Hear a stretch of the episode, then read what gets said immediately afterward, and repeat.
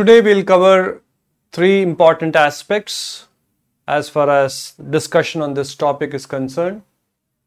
The first point is limitations of patch up. I repeat, limitations of patch up. There is no harm in trying patch up solutions. We also use quick fix, Fevikwik, and many other such uh, adhesives. Sometimes when things gets broken or we want to fix them, we use these kind of adhesives. So there's nothing wrong about it. But then we know even though we use these adhesives, the joint or that patch up is not as strong as the original bonding. So we have come in this material world, we as Atma, as spirit soul, and as we have been discussing, the Atma is caught up in this cycle of birth and death. Our scriptures say, Punar api janma, punar api marana. And while we have this material body, we encounter जन्म मृत्यु जरा व्याधि Krishna talks about these four miseries for which we can find a solution in this human form of life जन्म मृत्यु जरा व्याधि दुख दोषानुदर्शनम One who can perceive that these are the real miseries for which we have to find a solution, such a person is in knowledge. So, Atma, as Atma, as spirit soul, we are in this material world, we are caught up in this cycle of birth and death, and we are much against our wish encountering Janma, Mrityu, Jara, Vyadhi. We don't want to get diseased, but it's forced upon us. Like here in present times, nobody wants to get infected.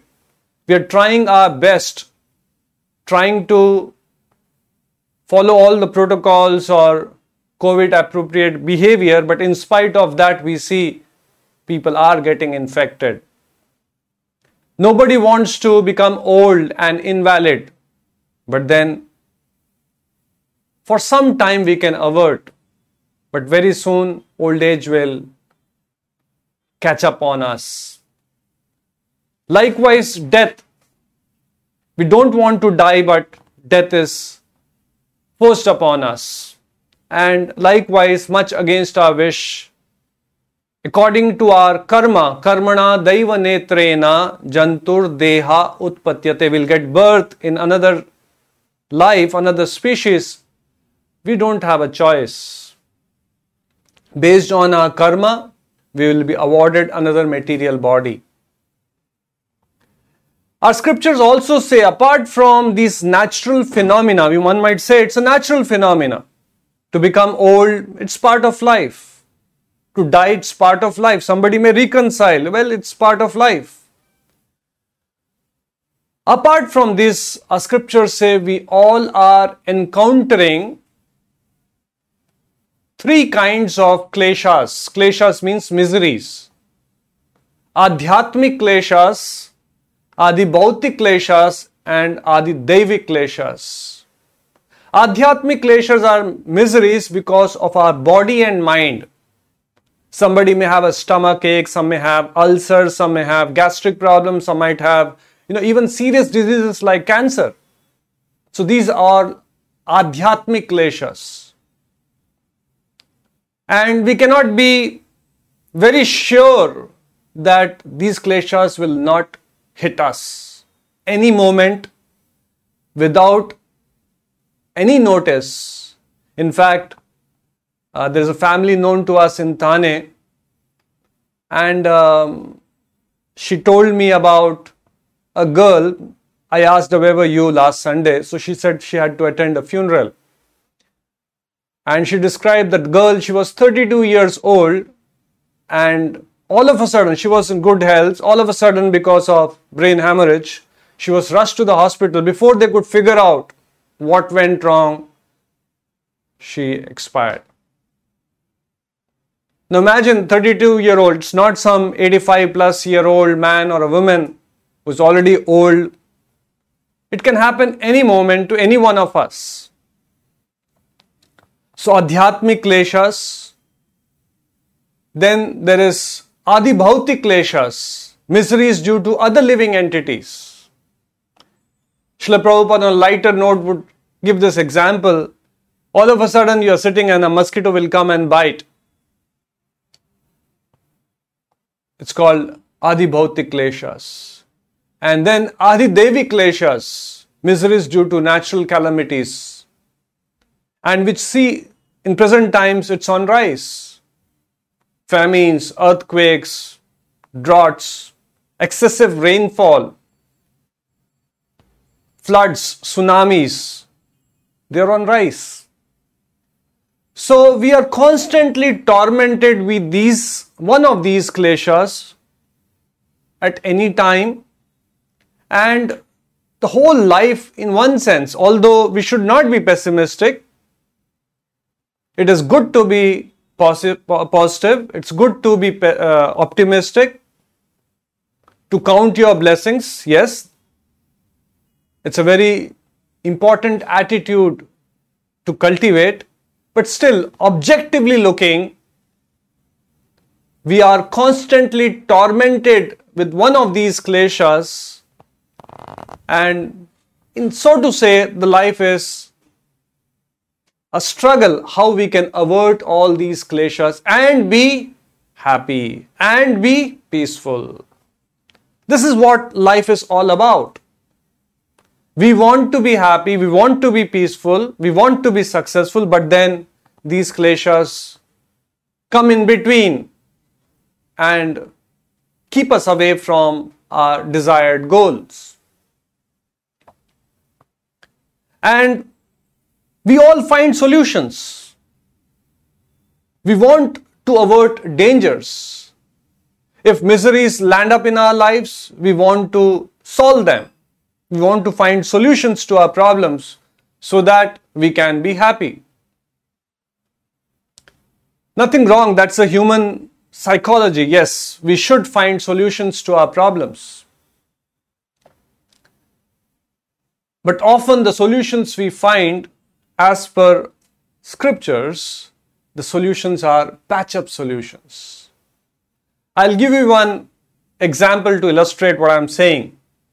Let's say a person is in a jungle, he has lost his way, and he is barefoot and he is walking in the jungle trying to find out find a way out of the jungle and in the jungle it's full of you know, thorny shrubs bushes pebbles rocks stones and he's trying his best to somehow keep himself safe but then suddenly he'll step on something and it pricks his leg and blood starts oozing out. Let's say there's another person with this person, he might want to help this person and give some first aid. Let's say if he has some kind of a band aid or some kind of tincture or some kind of a bandage, he'll put it on the place where the thorn has pricked or the pebble has pricked the person and blood has started oozing out.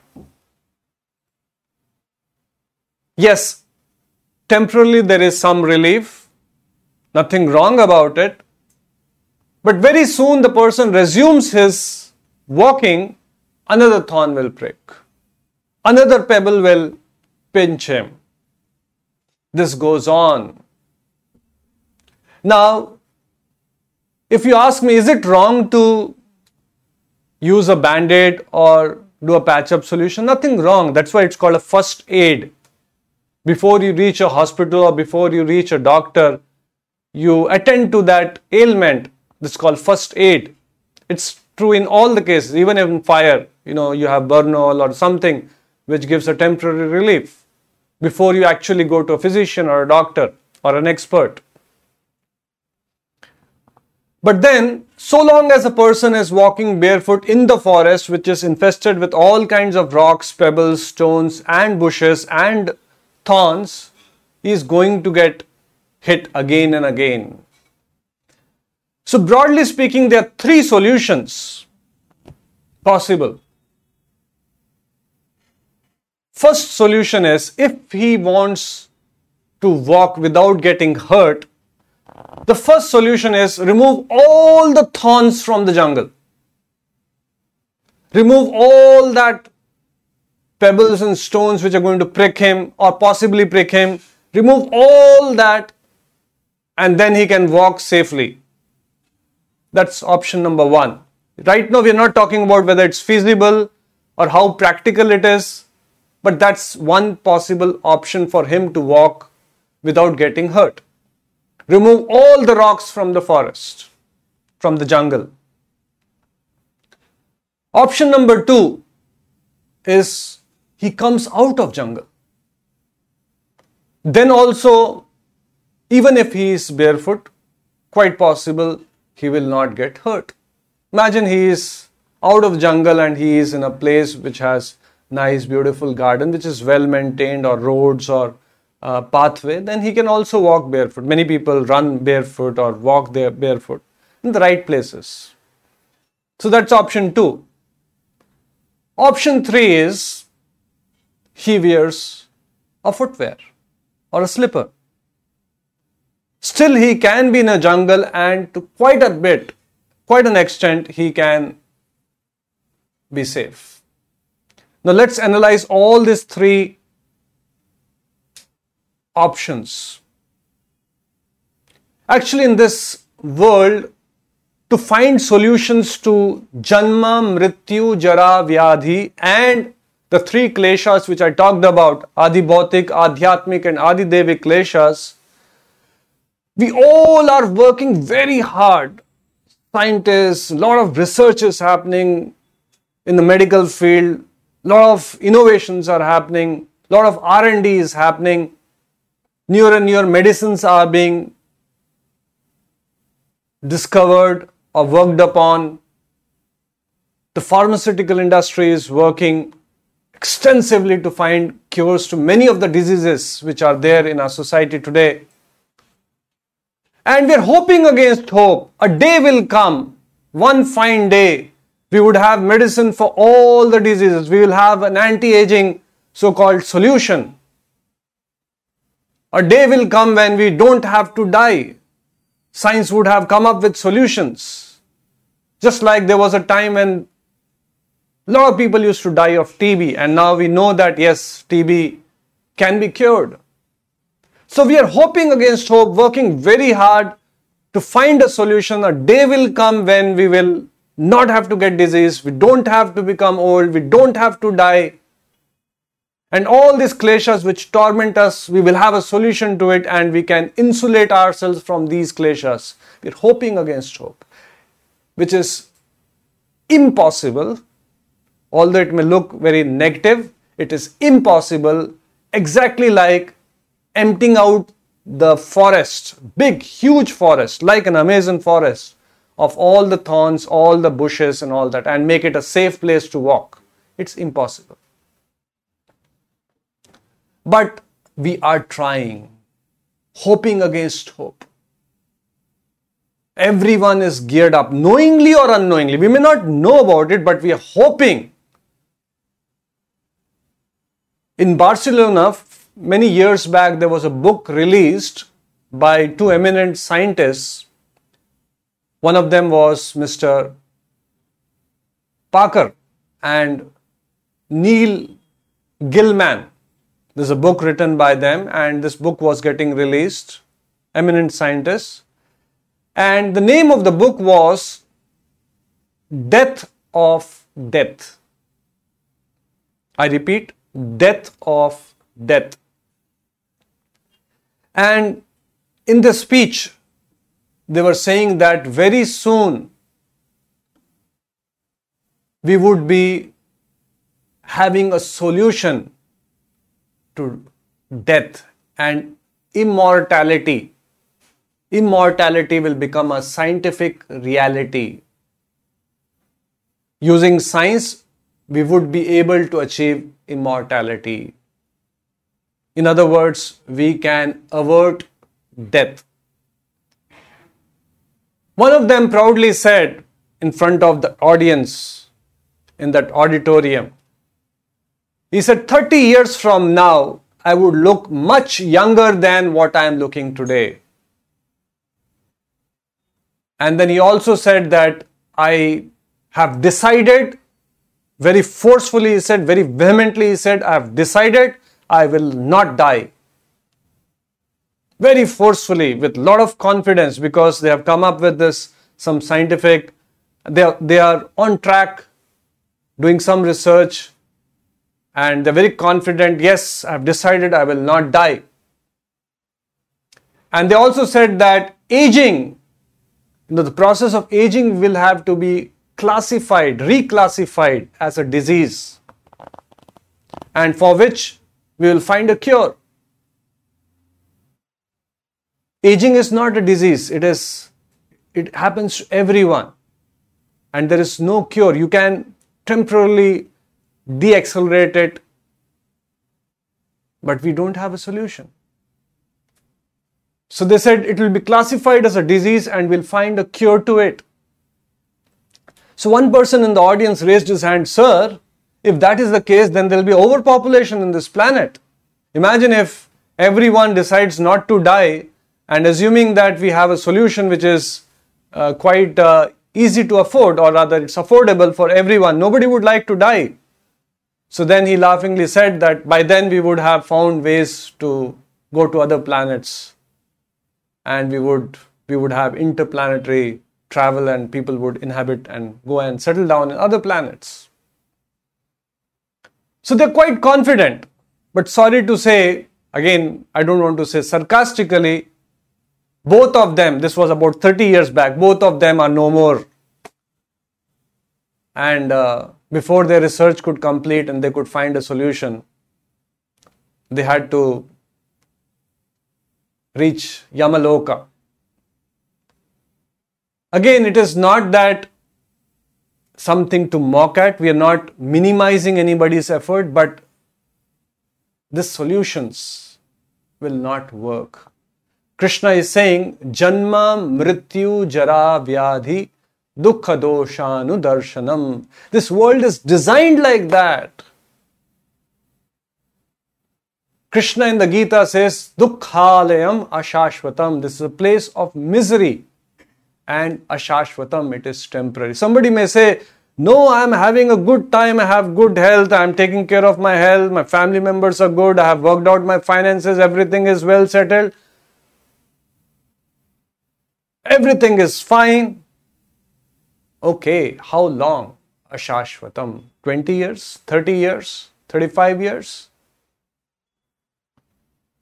Even if we have, let's say, good health, good complexion, good facial, this thing, just fast forward 30 years. These days, there are some applications, some apps where you can, you know, change your face. You can fast forward or you can retard and wrinkles can come in and you can, just for the fun sake, just fast forward.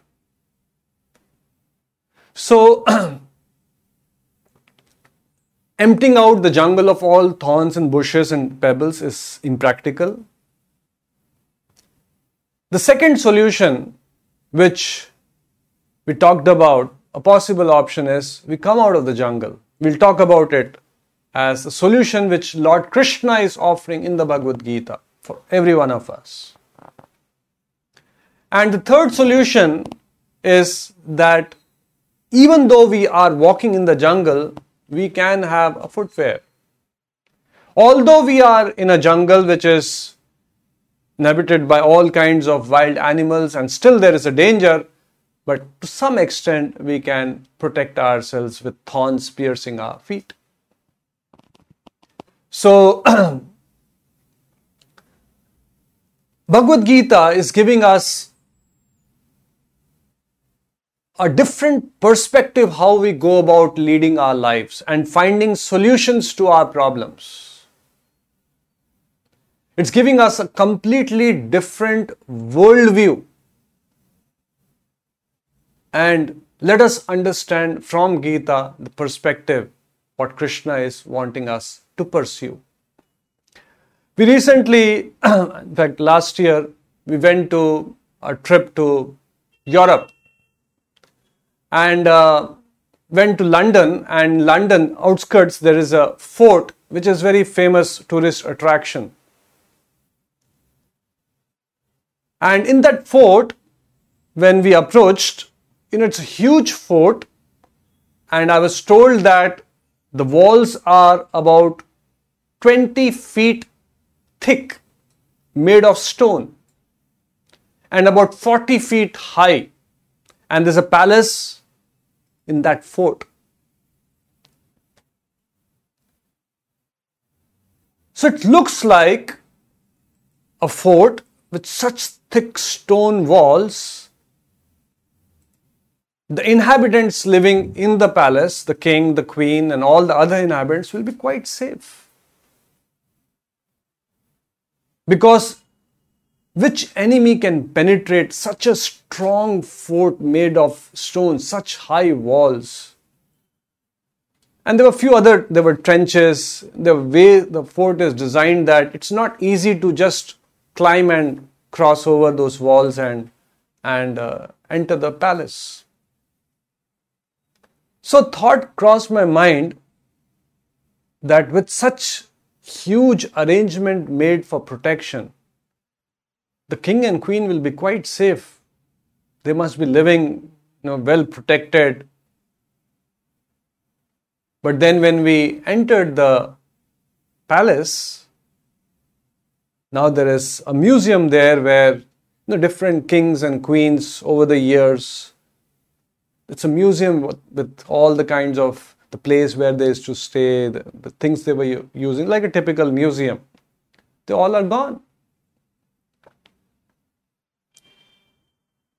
So imagine a palace with a lot of army and soldiers and you know all these arrangements made for protection, but death came and took them away.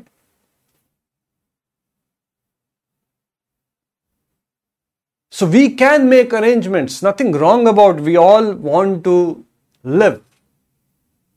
Because as Atma we are eternal. We don't want to die. Nothing wrong with that desire.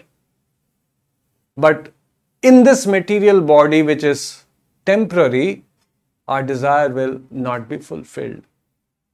In spite of whatever arrangements we may make. And now, someone may say this fort you're talking about, yes, king, queen, just like Queen Elizabeth, she is quite, I think, 90 plus or 100 plus years. So, you may say that, you know, old age, yes, everyone has to become old, but then suddenly, all of a sudden, I gave this example of a girl, 32 years old. Any moment, our plans can completely be shattered all the arrangements we have made for our protection can be made null and void. You all have heard about this Malaysian Airlines. It was flying with 250 odd people on board. And on top of Ukraine, it was flying. A missile was fired, and in few seconds, the entire plane crashed and it was burst into some, you know, when the whole thing landed up on the ground, it was just debris full of fiery elements. The whole plane caught fire and just fell off. Everyone died. It seems 90 seconds before that, an Air India plane had crossed that airspace, the same space, 90 seconds before. And another 90 seconds after, another plane had crossed this. So, in that sense, we are in this world, as I said, three kinds of kleshas are constantly tormenting us, and they can come uninvited. Just like you have sometimes guests coming uninvited, they can just come uninvited. You suddenly have some pain in the stomach, go to the doctor, he'll do a diagnosis, some checks happen, and they say you have a tumor. We have to send for a test, and who knows, it may be diagnosed as malignant tumor. Before you realize, you may say it's stage 3 tumor. So, how do we go about finding solutions to our challenges? We're going to talk in point number two and point number three. Point number two, before we even discuss about the solution from the Gita, let us understand the point number two, what we're going to focus on is the root cause of the miseries. The root cause of miseries. Because here we are saying that we have some challenges and we also are trying to find solution whether it's perfect solution or patch up solutions. Irrespective of that we are trying to find solutions.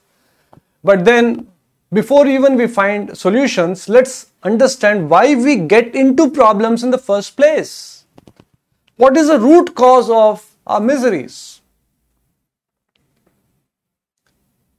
Krishna in the Gita says, Ichha dvesha samuttena dvandamohena bharata. Because of material desires, ichha, desire to be enjoyers, minus Lord. Just like Ravana wanted to enjoy Sita, which is property of Lord Rama, minus Lord Rama. He wanted Sita, he didn't want Rama. So he is called a demon. So when icha, when we are having material desires, and dvesha, envy, we envious of the Lord, then we come in this material world and we get a material body all of us, you know, the body as Atma, we are eternal, never dying.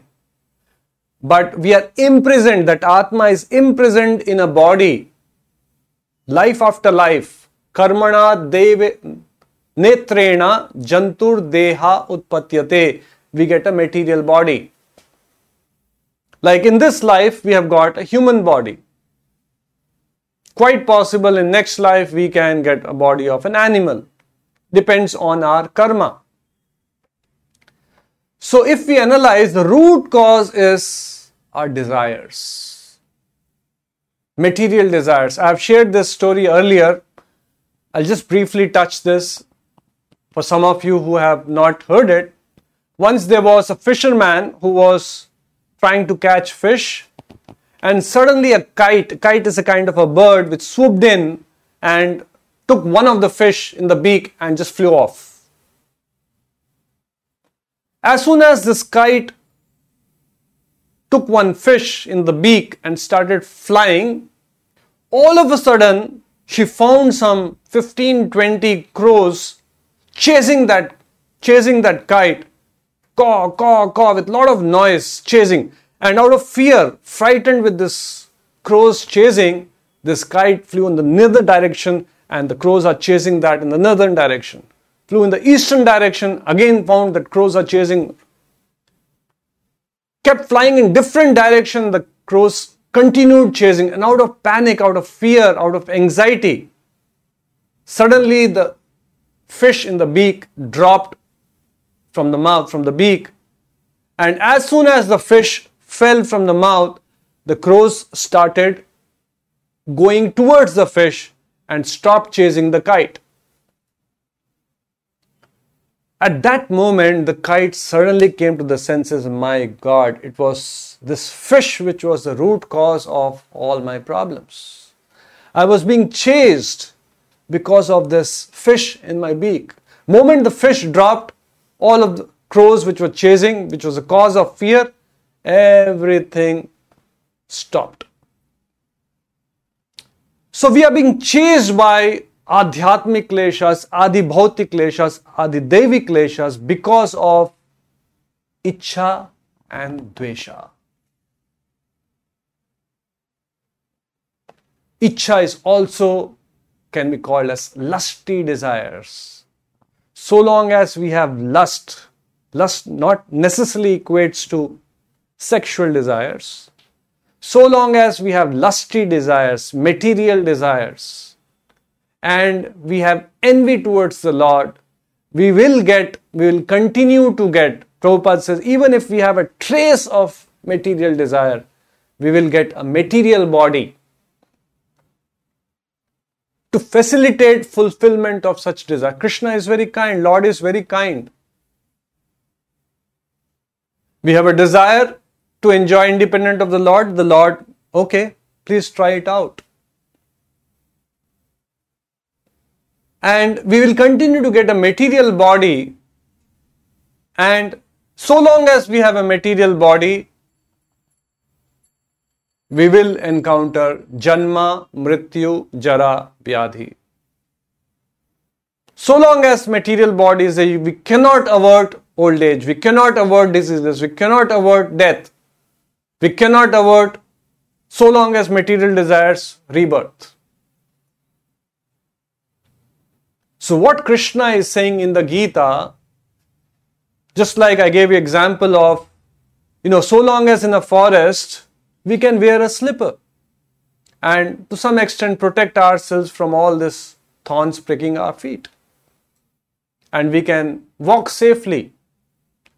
So, Krishna, we all want to be happy, we all want to be peaceful, isn't it? We want, we don't want miseries in our life, we don't want pain, we want to be happy. So, in the seventh chapter, sorry, in the second chapter, Krishna is saying, a person who is not disturbed by incessant flow of desires. See, constantly we have desires popping up in our mind body system. I want this, I want to do this, I want to see this, I want to eat this, I want to hear this. A person who is not disturbed by incessant flow of desires that enters like a river in the ocean which is ever being filled but is always still. We have examples of oceans where a lot of rivers are entering into that ocean, but the ocean is calm. Ocean is, ocean is relatively, all the rivers are entering it, it's maintaining its calm. So here it says a person who can remain tranquil who is not disturbed by incessant flow of desires, like the rivers entering into the ocean, can alone achieve peace and not the man who strives to satisfy such desires. So, if we analyze our lives, our life is all about desiring and working towards fulfilling that desires, hoping that once this desires gets fulfilled, I'll be happy. But moment one desire gets fulfilled, 10 more desires gets cropped up. That is what material life is all about. And so long as we have material desires, we'll continue getting material body and continue encountering जन्मा, मृत्यु, जरा, व्याधि, दुख, दोष, अनुदर्शनम। पुनरअपि जन्मा पुनरअपि मरण we will find stop gap solution but we are in the forest every moment we may get first aid we may get temporary relief but again we'll get because we are in a forest bare foot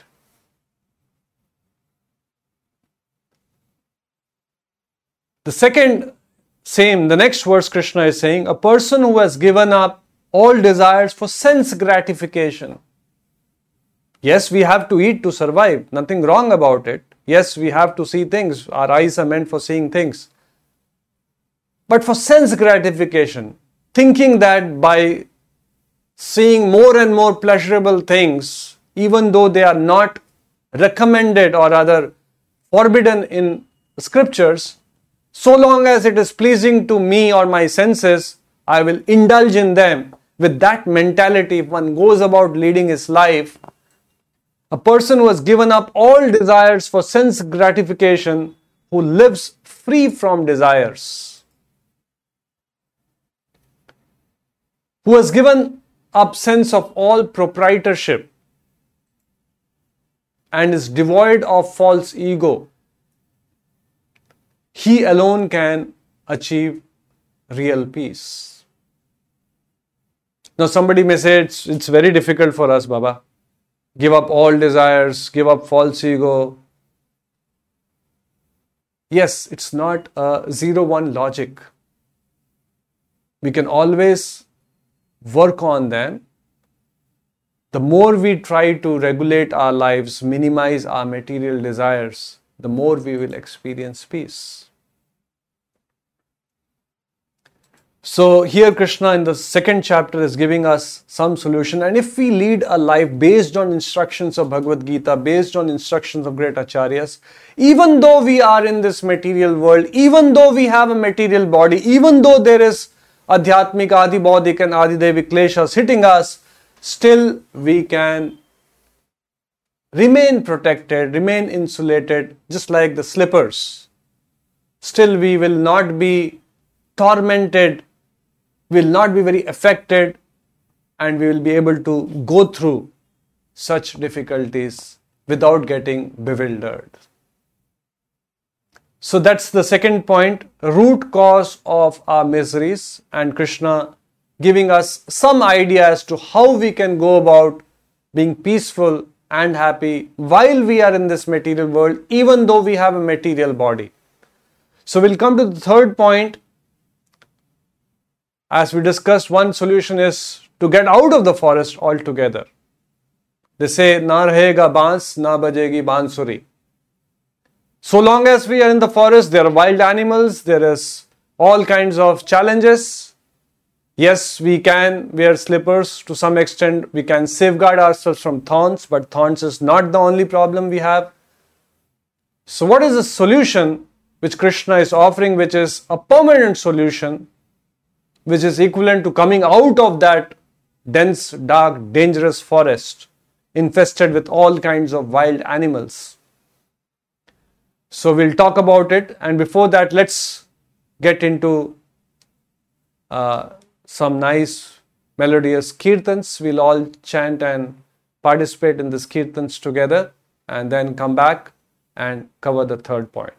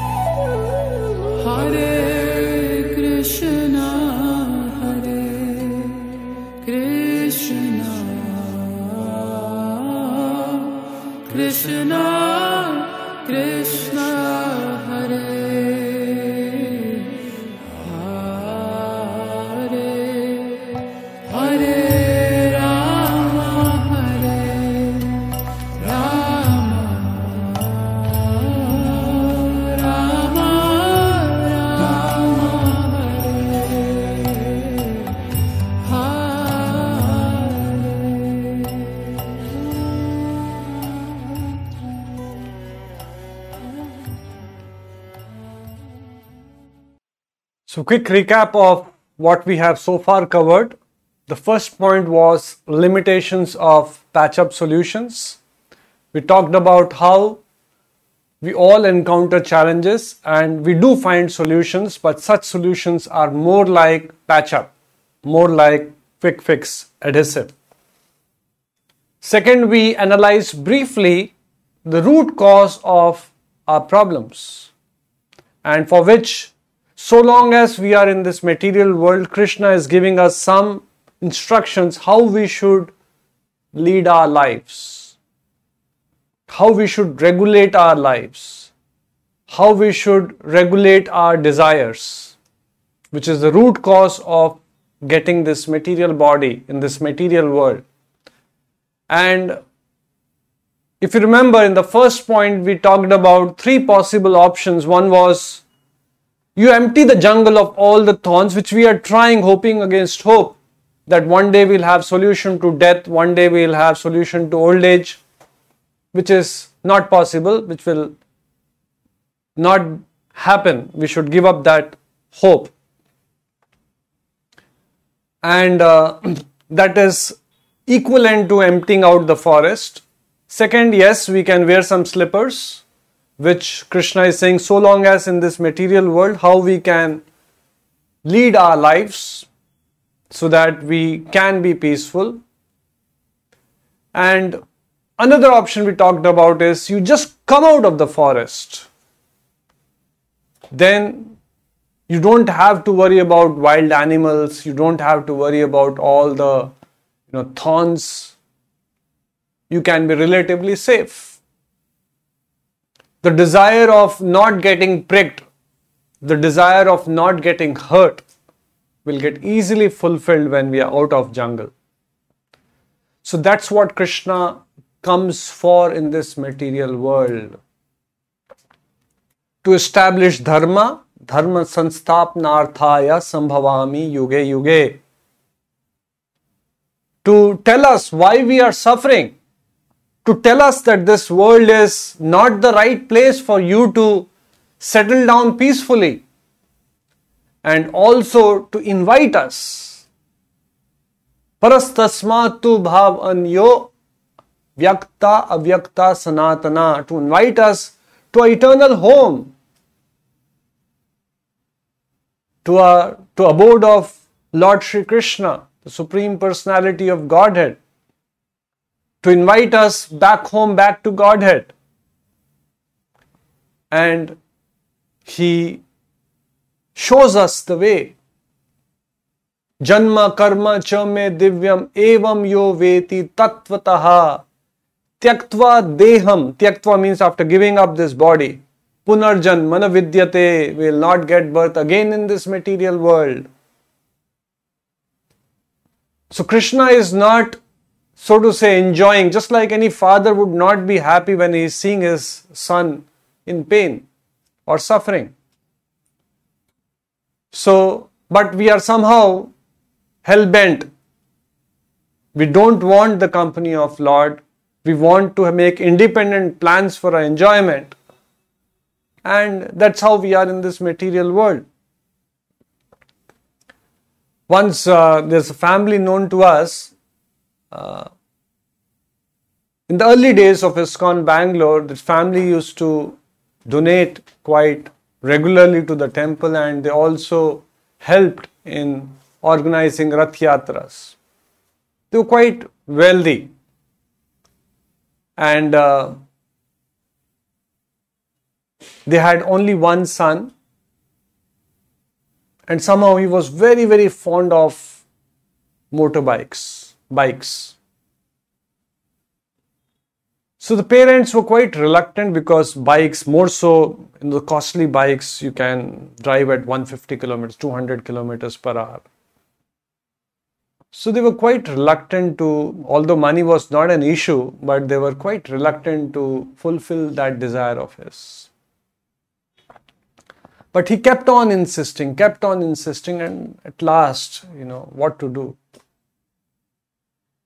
Just like, you know, even Krishna, we kept on insisting, no, I want to enjoy. Desire, envy. Okay, take this body, enjoy. So the parents agreed, relented, and finally gave him that bike. And that bike in those days costed 80 lakh rupees. It was very, very costly bike and very different kind of a bike, imported bike. And uh, you know on good roads on highway you can go up 200 kilometers. Very stable very sturdy. And he was very happy. In fact he came to the temple also in that bike and you know was very happy. But somehow parents were not very happy. He was the only son. Always there was some fear in them. What if what if you know some mistake happens? So they kept insisting ke beta uh, you know let us sell this bike. Enough. Your desire is fulfilled. And uh, let's sell this. And they kept insisting now there's a time for you to get married settle down. And they looked for girl also and the marriage was fixed engagement happened and uh, there was one month left for the marriage to happen. And the parents insisted, now that you're getting married, better let's sell this bike. And the son also reluctantly agreed. Okay, let's sell the bike. And they even found a buyer also. You know, for a costly bike, where we'll get buyer? So they found a buyer also, and they were they had decided that they will sell that bike, and the son also agreed the price was fixed and the date was fixed, marriage date was fixed. But the son expressed to the parents that now that we have decided to sell the bike, now that I am getting married, I just have one last wish. Let me go to Mysore. You know, Mysore, there's a nice uh, expressway. So let me go to Mysore, last one ride on this bike, and uh, my desire will be fulfilled. I'll be happy, and then we can sell off this bike, and I'll happily get married. So the parents reluctantly agreed, okay, it's the last time. Think anyway we have decided to sell the bike.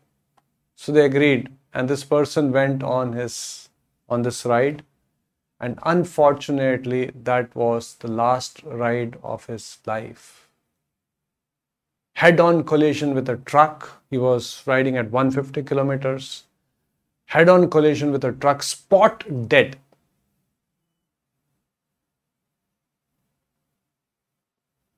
The reason I am I brought this at this juncture in my talk today is that any misery, adhyatmik, adibautik, adidevik, they will not necessarily give us a notice. Not all miseries come with a very clear, just like sometimes you know, health deteriorates over a period of time.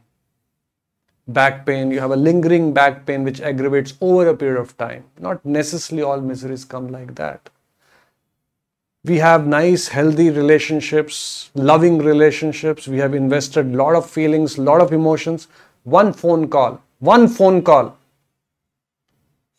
rush so and so is in the hospital and the life can be different. And it can happen any moment. That's why our scriptures compare our life is like a drop of water on a lotus leaf. It's very slippery. Any moment it can slip off. That's what the quality of happiness we have in this world. So, Krishna wants us to give up hope that one day we'll settle down peacefully in this material world, we'll find solution to all problems. That's why he's saying Janma Mrityu Jara Vyadhi Dukkha Doshanu Darshanam. One who can perceive that these are the real challenges for which we have to find solution in human birth. He is in knowledge. And Krishna is giving his instructions, valuable instructions, which if we follow, we can get purified of all these lusty desires Kaam, Krodh, Moh, Lobh, envy, jealousy, false ego. We can get purified and get qualified, entitled to go back to our original home, the kingdom of God, back home, back to Godhead.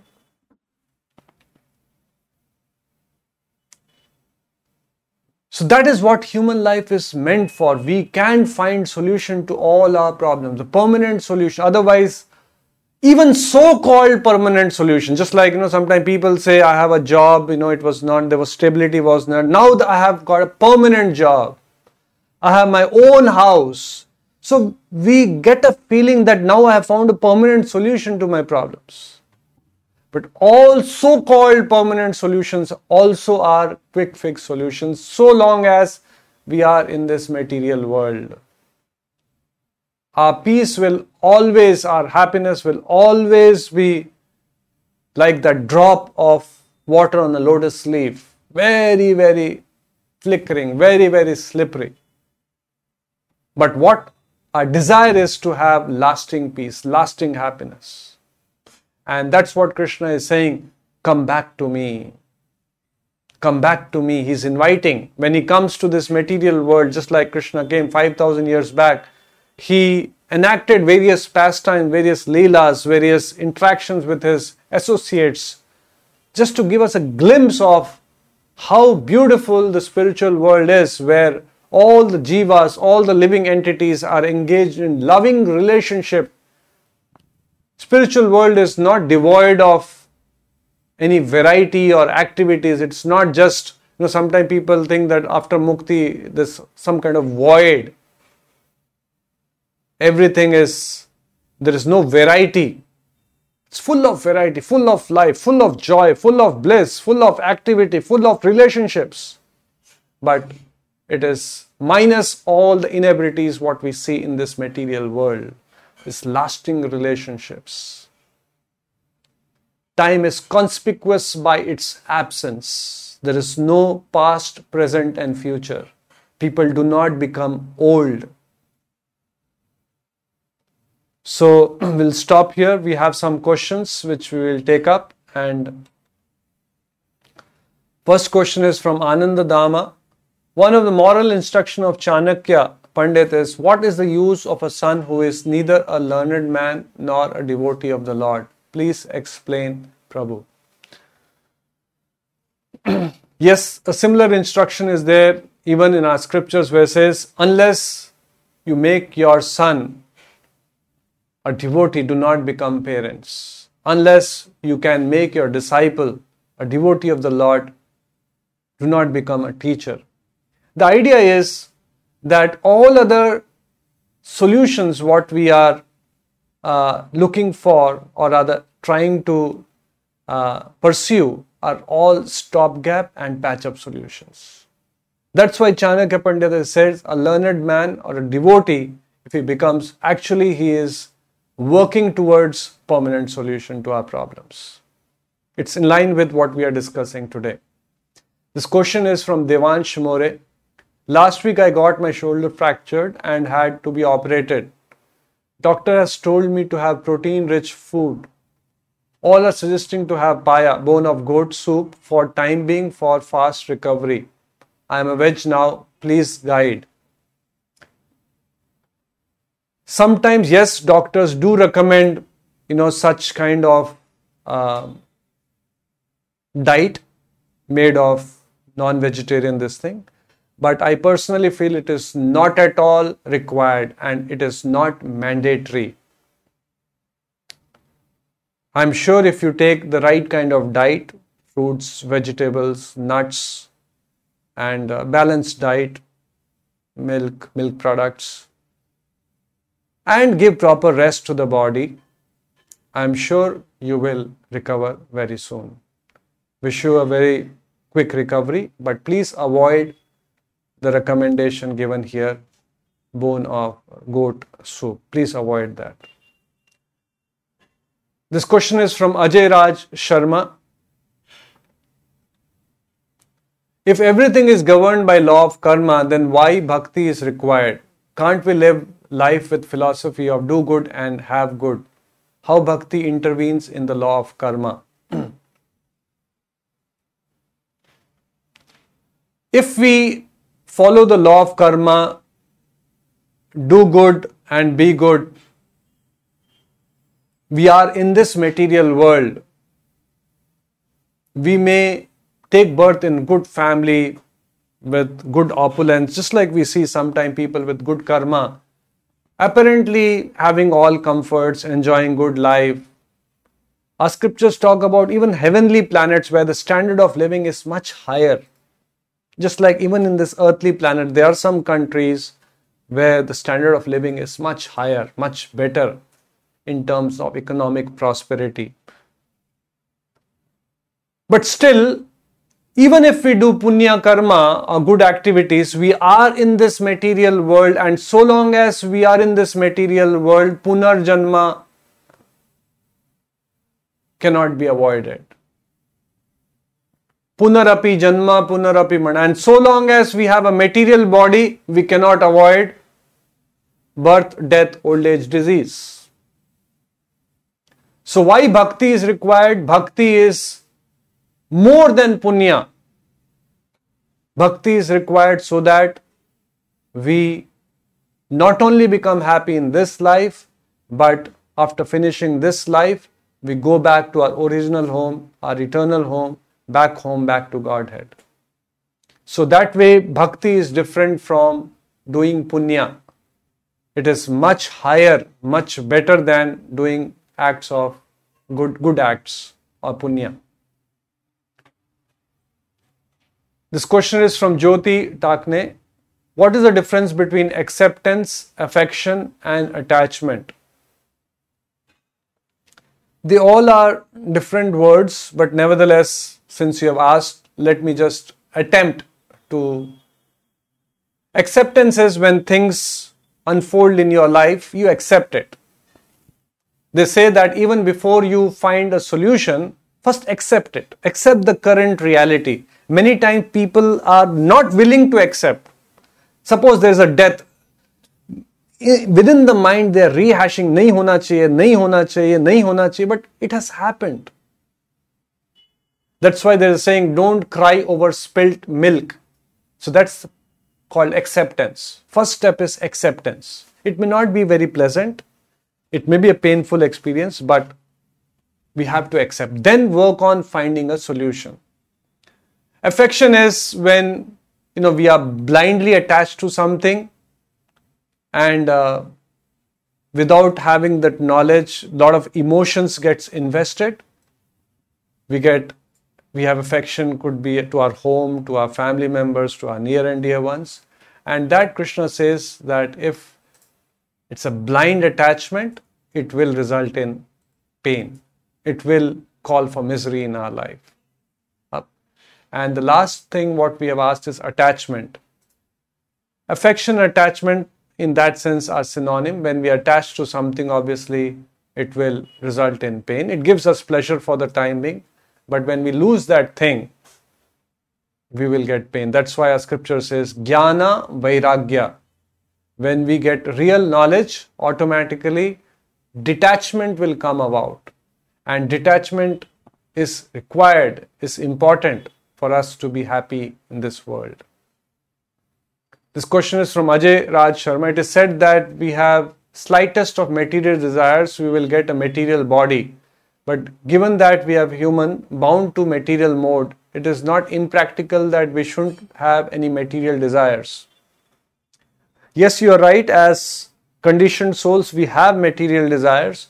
Human form of life is an opportunity for us to purify our desires the desires can be purified slowly. Let's say, to give you an example, we have, let's say, we call it wrong desires and the right desires. Right now, we have 100% wrong desires and maybe 0% good desires, right desires. Or we can call it material desires or spiritual desires. We have 100% material desires and 0% spiritual desires it is possible that we mold our lives by following the instructions of Gita and we can purify ourselves and we can have, yes, we cannot suddenly give up all material desires. We are conditioned soul, as you mentioned. We can reach a stage which is 80% material desires and 20% spiritual desires. This is the meaning of advancement. This is the meaning, meaning of purification. And as we move forward, there is possibility that there is 40% material desires and 60% spiritual desires. And what is a pure devotee? The qualification of a pure devotee is anya abhilashita shunya. All material desires become zero. He also has desires. Prabhupada also had a lot of desires we should distribute books, we should open temples, we should spread this Krishna consciousness movement, we should spread this chanting of Hare Krishna Mahamantra. A lot of desires was there. But the desire was not for sense gratification, not for name, not for fame, not for becoming popular. The desires was how to please the Lord, how to satisfy the Lord, how to glorify the Lord, how to spread the glories of the Lord, how to become more and more people devotees of the Lord. So these are pure desires how I can purify my life. This is also a desire. How I can control my lusty desires. This is also desire. How can I control my mind? How can I improve my quality of chanting? It's a desire. So, our life, the component of such desires will increase and material desires will reduce if we advance in spiritual life. And that is what is recommended. Down, mouse. Next. This question is from Boda Ram Rao. If all citizens of the world do not have material desires, how the world will move on? Because this world is based on material works like technology, service, manufacturing. It's a very good question, uh, but it's a hypothetical question. It is like asking if all the people started becoming criminals, then how will we accommodate so many criminals in a prison house? It is, yes, we can ask this question, but it is hypothetical. There wouldn't be a case where everyone becomes a criminal. Or somebody may even ask a question if nobody commits a crime, what will happen to the prison house? what will happen to the jobs of all the police people and you know the, it's a hypothetical question. Yes so long as there is society we know that some people will commit crime. So it is not possible that forget about getting freed of material desire people have no inclination even to chant the names of the lord to hear bhagavad gita Very few. Manushyanam sahasreshu kaschitati siddhe. Out of millions of people, Krishna says, one will try for perfection in life. Yatatam api siddhanam kaschin mam veti tatvatah. One in millions who have perfected their life will know me in truth. So it's a hypothetical thing that a time will come when everyone will stop material. This material world is a place where everyone has come to fulfill material desires. And just like in a prison house, everyone by and large are criminals. So only few people who by the mercy of the Lord have got this sense, the root cause of our misery is this material desires, will try to mold their lives based on instructions of Gita and try to purify their lives. So it's quite difficult that everyone will not have material desires and the world will come to a grinding halt. It's a hypothetical situation. If that happens, if everyone gives up material desires, then this world becomes a spiritual world. Giving up material desires does not mean that we become inert. Desiring is an ability of jiva. If we develop pure spiritual desires, then this world becomes a spiritual world. How can desire to enjoy independent of God come when we are already in bliss in the spiritual world? If we misuse free will, can't we misuse again when we go back to the spiritual abode? So the scriptures give us this example that yes, just like a child when he's playing with fire, the parents tell him that do not play with the fire, but the child does not listen, keeps on insisting, and finally puts his hand in the fire. Once it gets burnt, then there's a good possibility the child will not put the hand in fire again. Although that possibility still exists if he is such a fool that in spite of getting burnt, in spite of you know getting hurt, he still puts his hand in fire, he's a fool. So the possibility is that's why there's a saying a cat which is burnt because of boiling milk. Uh, even if you give a buttermilk which is quite cold, it will think 10 times and then drink it. So likewise, scripture says, Yad gatva nanivartante tadhama parama. Krishna is saying, after we go back to the spiritual world, after being in this material world for so many lifetimes, and then purifying and having understood that it's a futile attempt to be happy, fulfilling all the material desires, just like Krishna is saying, it's like you know different rivers flowing into the ocean. The ocean remains still. So, having understood that, when we go back to the spiritual world, Krishna is guaranteeing that we will not fall back. Although the possibility, free will is there, but because we have gone through, it's not easy to go back to Godhead.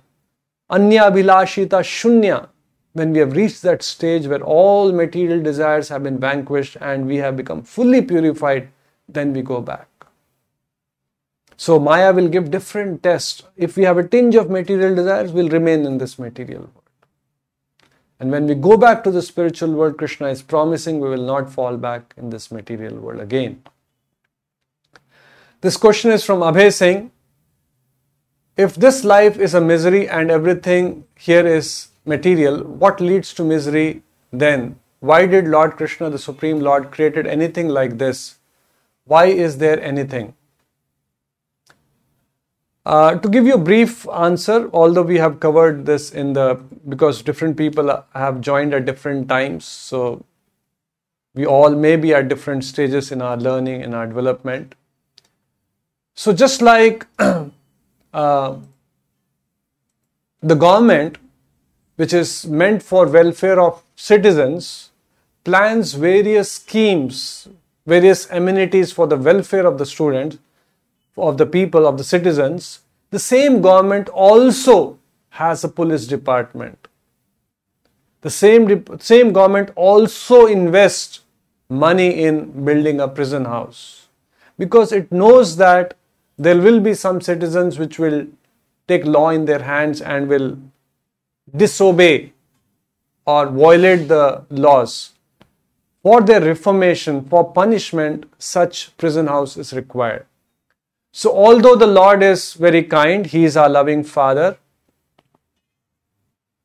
but still, because we have rebelled against him, we have defied his authority. Ichha, dvesha, samuthena, dvandamohena, bharata.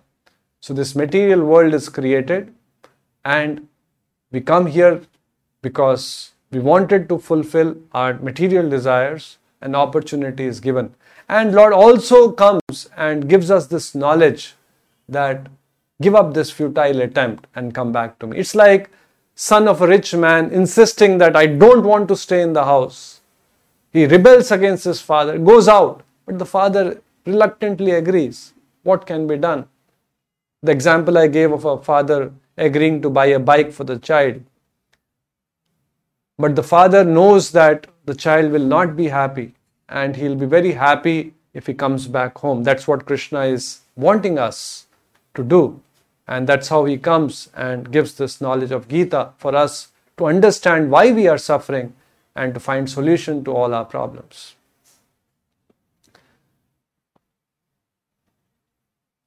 This question is from Bharat Shivlani. Can you give some tips on how to concentrate while chanting? Yes, I can give some tips, but uh, it will take some background understanding of what is attention, why we get distracted. And uh, although I can give some tips, time is too short, I may not be able to do justice. But if you're genuinely interested, you know, sometimes we look for solutions. Chanting is a very integral part of our spiritual growth. And day after day, if depending on how many rounds you're doing, like we chant 16 rounds, so every day, invariably, we have to invest two hours. So it's worth investing time in understanding more about chanting, more about quality chanting, more about how to be attentive if we are day in and day out cutting trees, it is important that we also sharpen the saw. So, this knowledge about how to improve chanting, how to be attentive is very important. And we are very fortunate and very blessed, very detailed discussion, not only discussion, with a lot of practical tips. How do we go about improving the chanting quality? With lot of analysis what is chanting why we chant why it is important how to be attentive why we get distracted. Just like know, a doctor you know analyzes with good understanding of you know, human anatomy different organs what is the cause of the disease and then find a solution. Likewise uh, this course is there, this sessions are there on YouTube called Soulful Japa. Soulful Japa. If you just type, you'll get a lot of videos from Madhu Pandit Prabhu. So if you watch those videos, you'll have to invest some time. Each video is for about an hour or so, and there are about 80 odd, 100 odd videos. Uh, invest time, it's worth investing. We all have gone through it and immensely benefited from it and I'm sure you will also benefit. Please go through that. I don't think I'll be able to do justice in next 3 minutes 5 minutes on how to improve quality chanting. This question is from Vidhi how to get over attachment.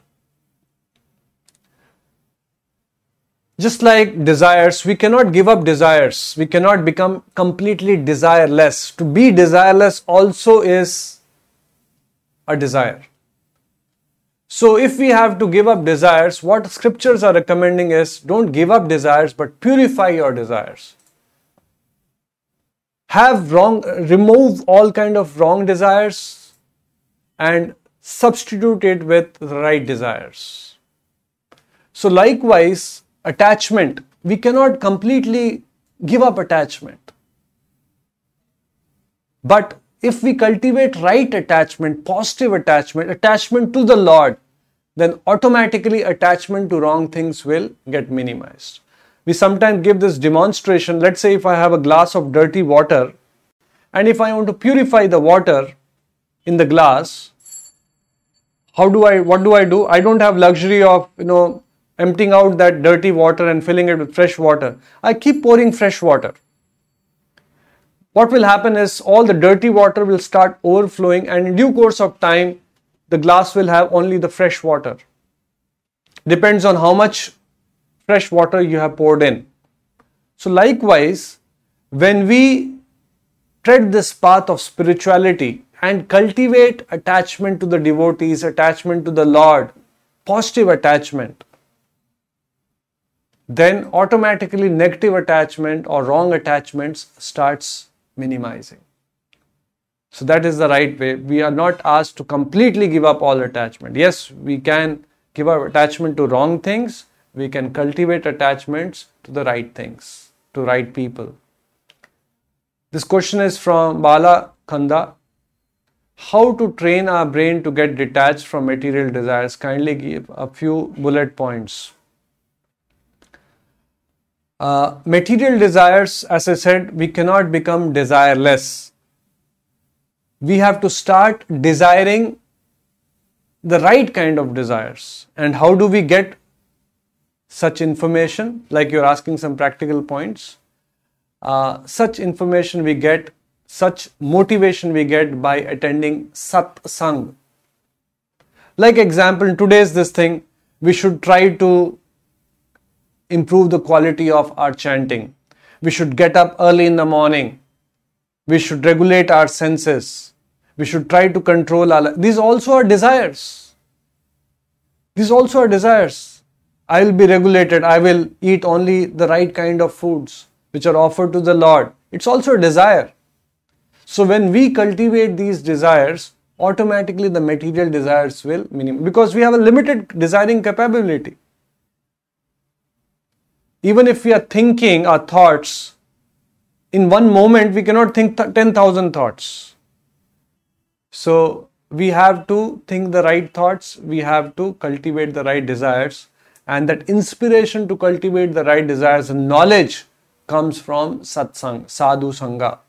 So if we increase that automatically, our life starts, uh, the right kind of desires starts manifesting and we tread the right path. This question is from Lakshmi Kant. After quitting this material body, the soul will remain in that house for seven, ten days. Is it true? I am not very sure, but yes, the soul, depending on its karma, uh, it can get material body immediately or it can get after a time, after a while. In fact, a lot of people ask, is ghost a reality? The answer is yes. What is a ghost? Ghost is an Atma which has a subtle body, Sukshma Sharira, but because of maybe too much sinful activity has not got a gross body. So it's in a form of a ghost, a subtle body. So likewise, depends on the karma, a person who is fortunate. Just like to give you an example, if a person loses a job how much time will it take to get another job? He can get instantaneously. Next day, he can start joining a job. He can get after a month. He can get after a year. He may not get also. Depending on his qualification, depending on his experience, depending on his skill sets. So many factors are there. So, likewise, the soul, if it is fortunate, blessed, can get the right body, can go back to God at next moment, can get after a while. This question is from Sadhana Gupta. Once one comes to be aware of the solution and is surrendered, but the baggage of unwinding old worldly affairs becomes source of delaying detachment. How to deal with it? Yes, you are right. Once we understand that this is the right path, there is a force. This is called conditioning. And many times unwillingly. In fact this is a question which arjuna also asked. Many times we act unwillingly as if there is some kind of force. We know that i should not be doing this but as if there is some force goading us to do it. I know i should be getting up in the morning but somehow there's another force which keeps me in the bed. So how to overcome that? So that's why krishna is not impractical. Our scriptures, our acharyas are not impractical. That's why they're saying that when we tread this path, we have to necessarily practice these three things utsaha, dhairya, and nischayat. Enthusiasm, patience, and determination. Prabhupada gives an example. Let's say a man and a woman gets married and they want to have a child. They cannot have a child the next day. They have to be patient. They may intensely desire, but they have to be patient. They'll have to wait for the right time for them to conceive the child and then child to get born. So likewise, we have material desires. We might have desire, uh, understood that it is futile, but suddenly we cannot wipe up those material desires. These are called urges. Vacho vegam, manasa vegam, jihva vegam. These are vegam, urges. Urges of mind, urges of belly, urges of genitals, urges of tongue. Suddenly we cannot stop it. That's why while we are practicing, we have to be enthusiastic, we have to be determined, and we have to be patient. A child knows that it has to walk, it has to run. The parents also want the child, but it cannot all of a sudden walk and run. It will start taking some baby steps, it will fall down, it will falter, again gets up, again we inspire, motivate, again he walks for a while, again he falls. That's part of the learning curve. So, likewise, even though we understand we will all commit mistakes, we'll all commit blunders, all we have to do is be determined, be patient, get up, learn from the mistakes, and move on. That is what spiritual life is all about. And if we are blessed with right association, right guidance, uh, right kind of devotees whom we can get inspiration from, our, our process of purification can be accelerated by the mercy of Prabhupada and Krishna.